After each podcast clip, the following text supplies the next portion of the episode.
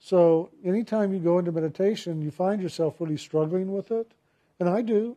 It still happens to me. It happens to anyone and everyone as long as they've got a mind. And if you've got a body, you've got a mind running.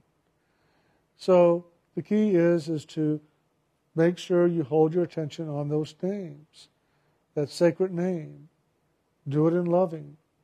And the loving and the power of the name, that frequency, will lift you above the mind. Now, it may take you two hours to do it. It may take you a half hour to do it, but it will do it. And it's just a matter of sitting there and doing the action. Not even doing the work, it's doing the action, the action of loving, the action of focusing upon the sacred name, that frequency, and God.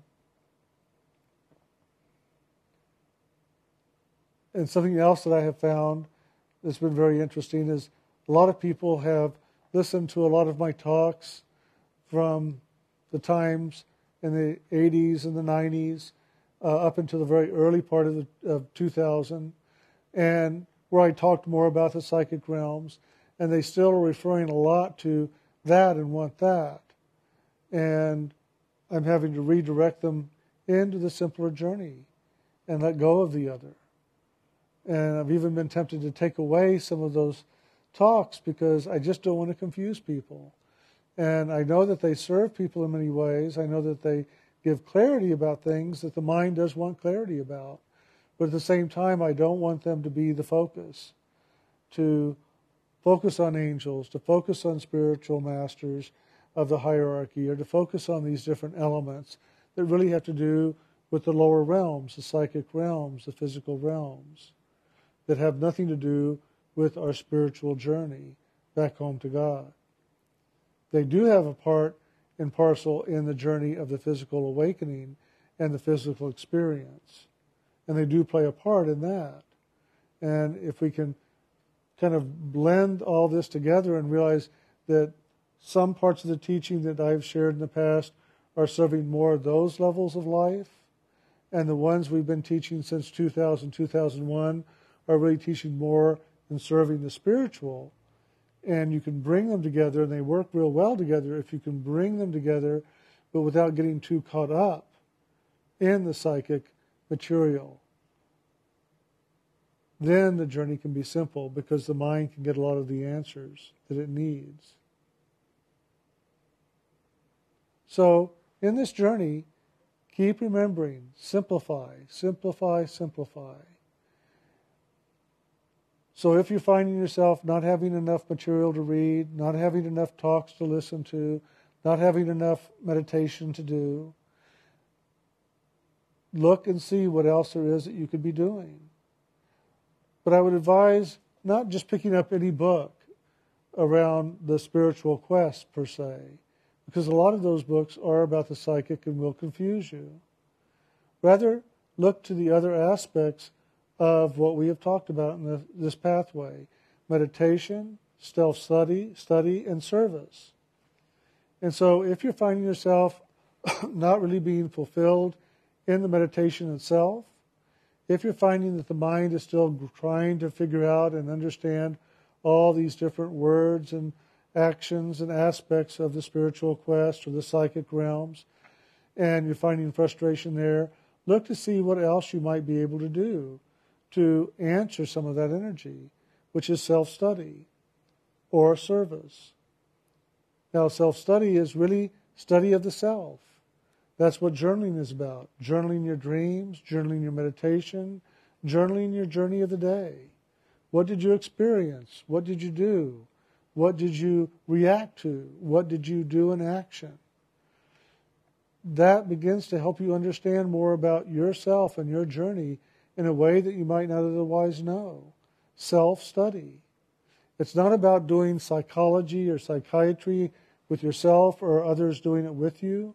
It's not about going to different retreats and classes and weekend experientials having to do with the mind and the emotion and working on those, though that may be a part of it. But it's not the whole of it. It really is about you paying attention, waking up to the moment, And what are you doing right now? What am I thinking right now? Why am I doing this and not that? Why am I saying this to myself or saying this into the world and not something else? And that's where the journaling really does come into play. It really is a self biography of sitting down every day and writing out all these different things. And I know it takes time. It's one more thing that takes time. Well, this world is all about time, and it all takes time when we're in the physical form. Not in the spirit, but in the physical. So, yes, it takes time, and you may have to give up something else in order to do this. But it will take you out of the mind and into the true awareness of yourself if you'll spend some time every day just journaling, self study about your meditation, about your dreams, and about your daily journey in the world. What are your thoughts? What are your feelings? What are your reactions? What are your actions? That will be the process by which you really begin to understand yourself at these physical levels. And then you can begin through self study to make some new choices on how you're going to respond to things, how you're going to approach things, how you're going to word things in your life, in yourself, and in the world so that your life becomes simpler, more grace filled, and easy. And the mind isn't so much in control or in charge because you are evaluating, you are looking, and you are making choices and decisions. And then there's service. And I know all of us have very busy schedules. And when you hear service, you think immediately, well, I've got to go and deliver meals on wheels, or I've got to go and volunteer at, at boys and girls clubs, or just whatever it might be. Well, it isn't necessarily that, though it can be that. There's all kinds of different service. The first service, again, is to yourself. That's first service to yourself is meditation. The second service is self study and then to your family, to your friends, and so on. But it really is first inside yourself. So pay attention and seeing are you serving yourself first? Are you taking care of you before you reach out to take care of others? If you have time, if you have the motivation to be of service in the world, then look and see what would serve you in the service. Don't just go out and force yourself to be of service in some way and hurt yourself, but rather look to that area of service that will really serve you in the process because that's what service is about is serving you as you serve others. It's awakening you into the greater flow of loving, of giving, and of receiving in your action of serving others. So it really is a service to yourself first. So don't do something that you're not going to appreciate or that's going to be real challenging for you, that is going to be difficult, or something where you have to go get an education to do. Do something that is simple and easy and make it a process that is fun rather than difficult and hard. And there's a lot of different actions of service that we can do. It's not just these major ones we often see needing volunteer work and so on. And so it's up to you to find, well, what would that be? And how can you move into that? I did a lot of different things in my youth doing service. A lot of them I enjoyed, and some of them I just did because I didn't know what else to do. But the ones I really enjoyed the most were ones that I could relate to, that I could participate with, which were with children. When I could relate with children in action, it woke up the child in me, the playfulness, the loving, the joy, and it took me beyond the mind quite a bit. I found that when I did things having to do with adults, I found it a little bit more challenging because it challenged those things in me where I yet had not grown or learned and come awake. And so I found it a little bit more challenging or frustrating or difficult for me. But I will say this that sometimes challenging yourself in service is a good way to wake up those areas inside yourself that aren't just willing to necessarily wake up. When I would go to a nursing home and assist there and be with people that were ill and ill, getting elderly and or in the process of dying. That challenged me at the age of 20, 22, 25. That was a challenge to me because I was having to look at a different aspect of life that I wasn't really prepared to. And it seemed so far off for me and out of my experience that it was just hard for me sometimes to grasp what was really going on. But in that process, I learned a lot about myself.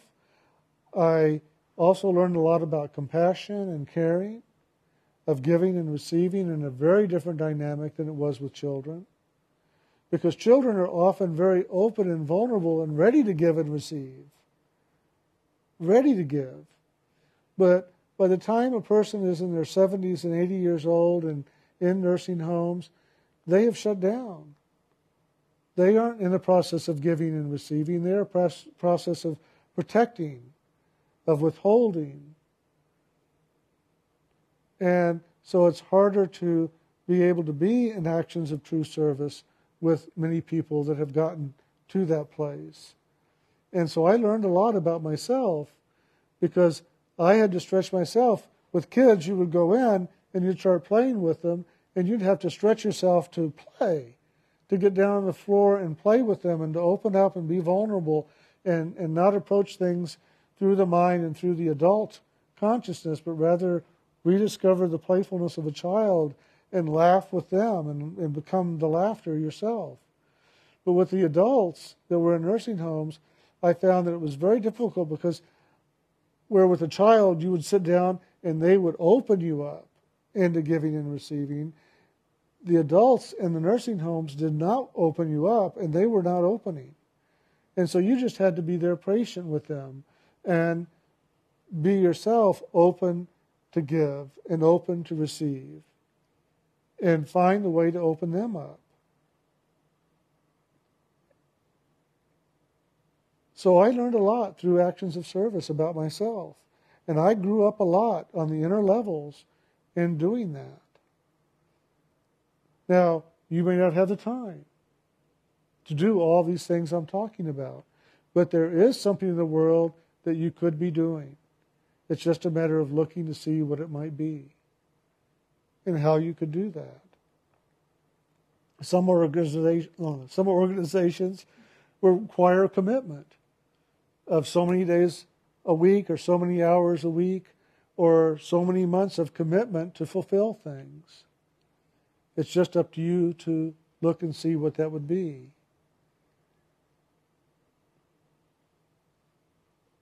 So rather than sitting down and reading a lot of books, which is just going to feed the mind and give the mind things to think about, maybe do more action. Find ways to be in action for yourself through your meditation, through your self study, and through your service and begin to allow that inner part of you, which is the divine part of you, to really participate in this life and have more participation, have more action. It's easy and yes, it's it's safe to sit down with a book and read it and look at it and just, you know, take in the words and have the mind contemplate it and think about it and try to develop an understanding with it and think that you're getting somewhere. But maybe you're not. Maybe you're not. It's really about action in this life if you're walking the path of sound and light. The sound and light pathway is a path of action, of doing, of experiencing. And when you're sitting down and reading a book, you're not necessarily experiencing at those levels. Yes, you may be stirring experience of the mind. The emotions are getting caught up in certain storyline. The body may even be in reaction or action with it. But it's not the same thing as the soul being an experience of itself.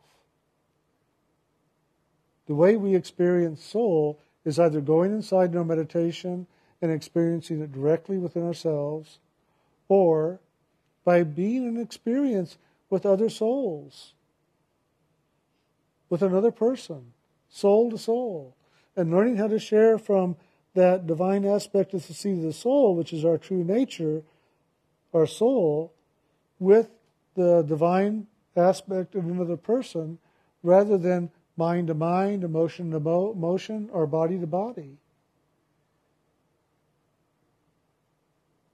So pay attention to that even when you're doing your daily work. And see if you can begin to raise your consciousness up to the seat of the soul, to your own soul consciousness, and begin to relate to them from there. And see if your words can come more directly from the soul, from the loving, from the listening, from the experience of that movement between soul to soul rather than just the things and elements of this world. That was one of my actions of service that I did every day as I was growing up after I got out of high school. I worked in several different jobs. And in each one, my goal every day when I got there was I just said, God, keep reminding me this is about you in the world as well as me as soul in the world. And I want to find God in the world wherever I go. Help me to do that. And I would do whatever job I was doing, trying to bring God into the action, trying to bring God into the moment. And if I was sweeping the floors at the grocery store where I first started, I brought God into that. And if I was bagging groceries, I brought God into that. And I did everything I could to stay present and aware of what was going into what bag and what things going to get crushed. But at the same time, I was also aware of God in all this food, God's living essence, and all this food that's going to give life to the body that it's going to be given to. And I was aware of sometimes, not all the time, but the love that people were putting in shopping for their family. I could feel it and I could see it, and I would, I would give my own loving to that loving as I was packing up the groceries. And it was very interesting I was at this one grocery store for maybe three weeks. And all of a sudden, I had the checkout clerks fighting over me. No, no, Jim's going to work at my stand today. Because where I worked, they had, you, you were assigned to a checker.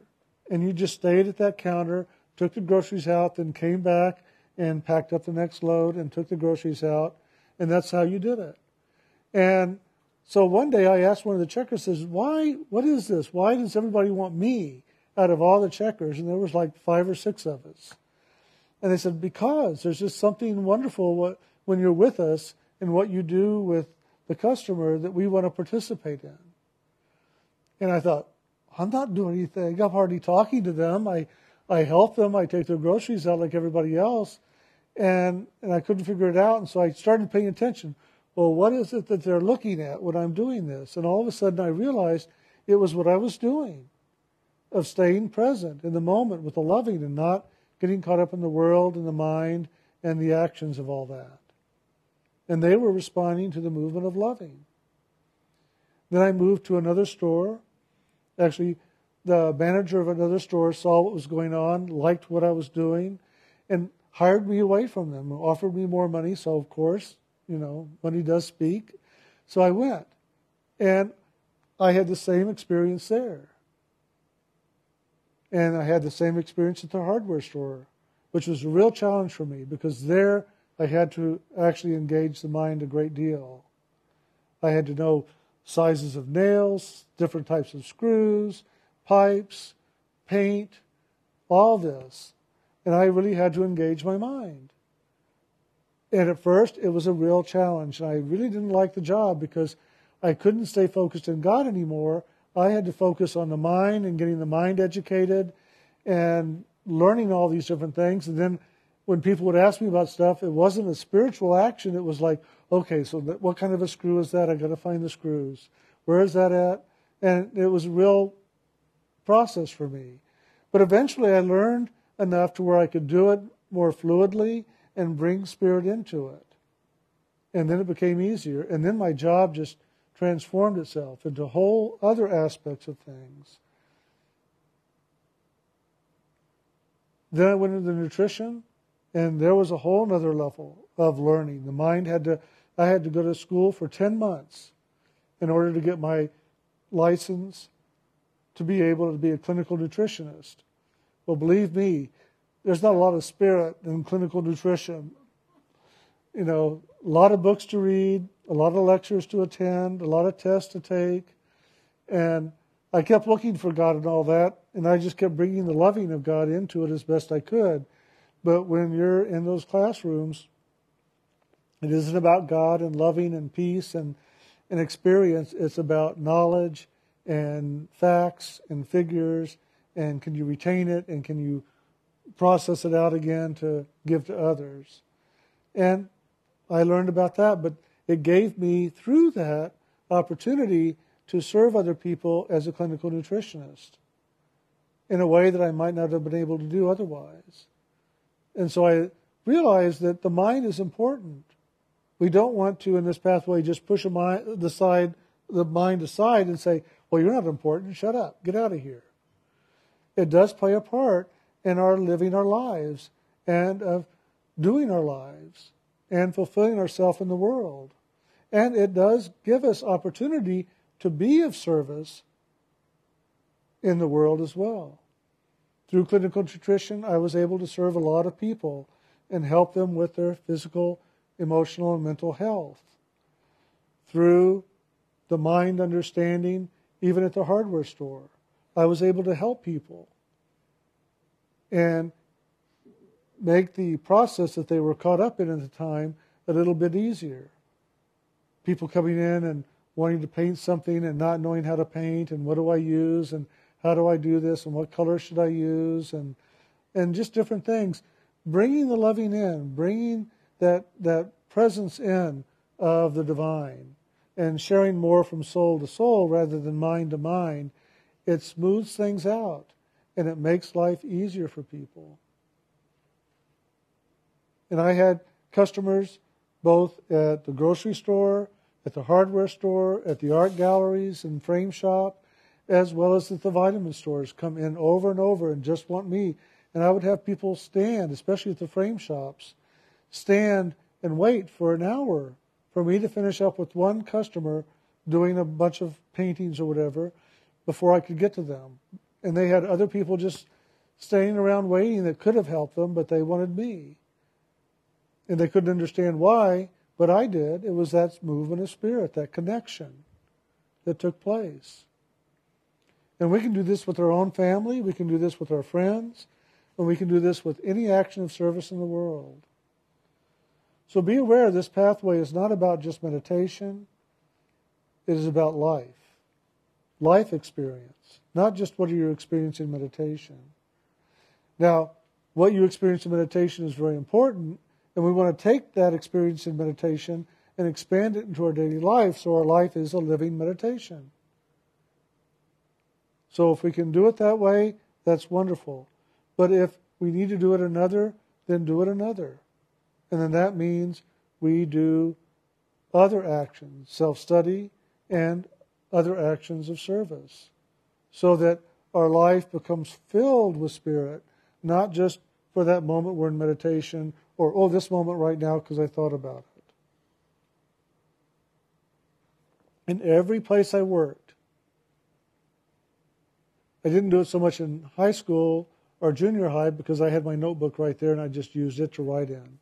But every place I worked, I always had a notebook of some kind where I could make notes about what I was experiencing. Now, I couldn't bag groceries and be writing about my experience in the moment, but I would take a mental note.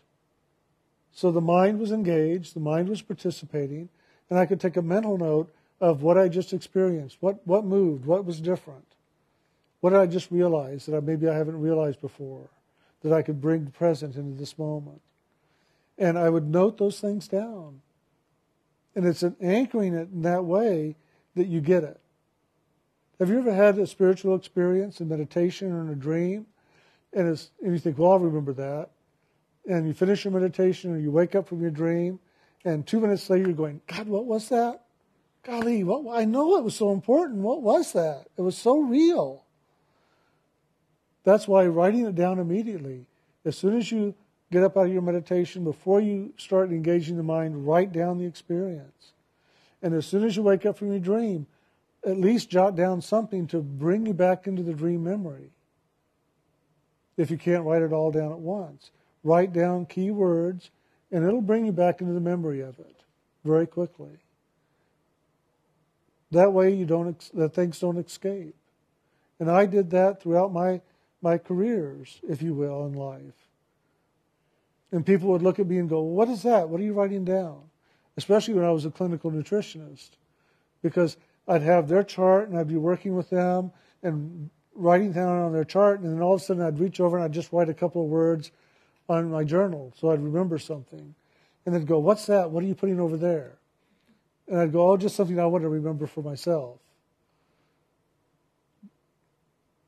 You just have to be creative. You have to find your way to wake up, to stay awake, to stay present, and to not get the mind so engaged.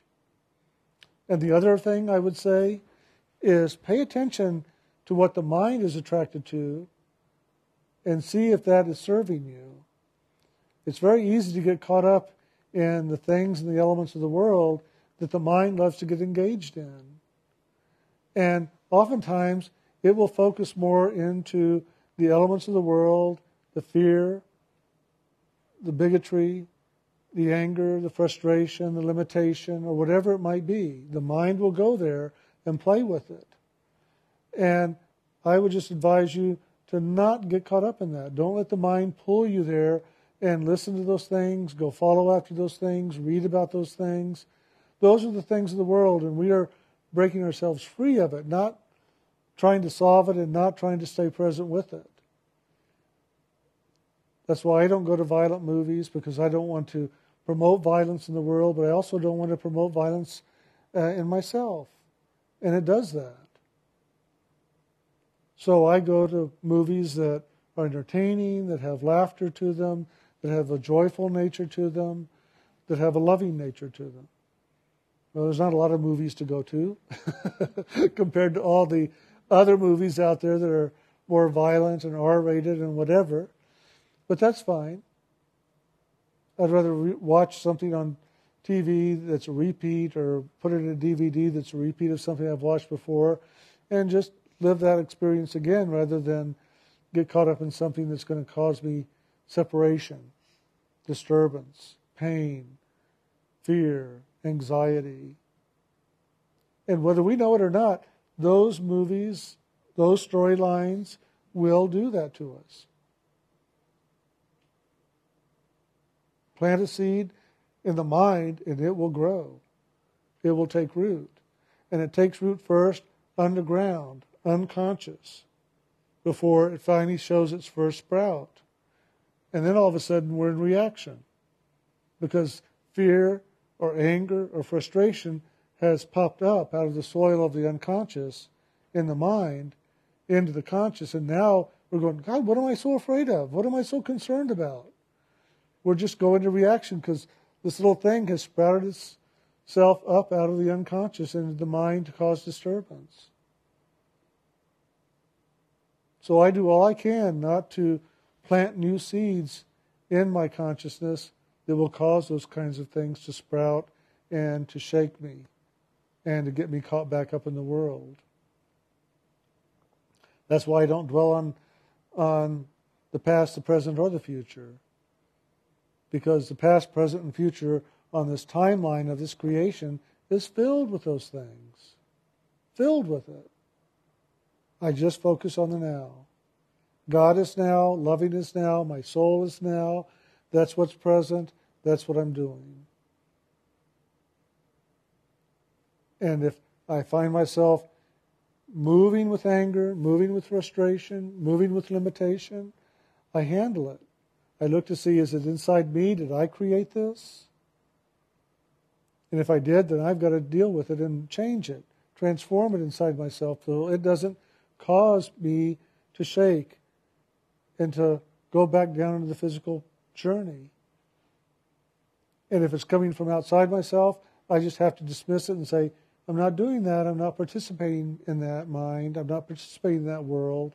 And let it go and go back into the present moment. In the present moment with God, with loving, with my soul. And see then what's present to do. It sounds like a lot to do, but it really isn't.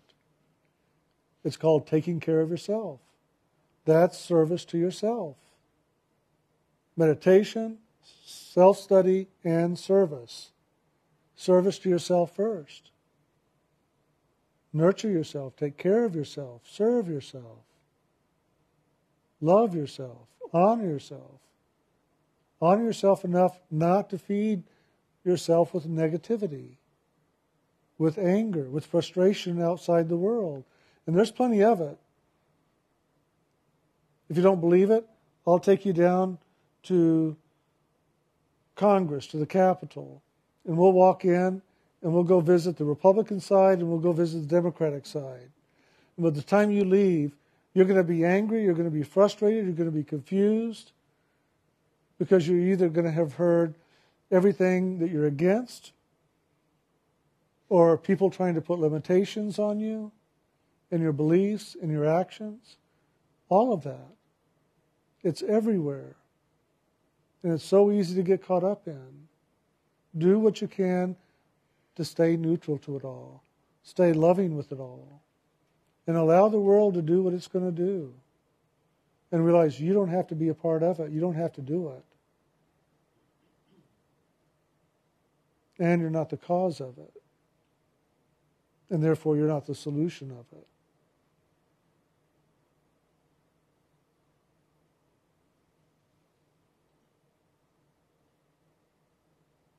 All right. I guess that's it.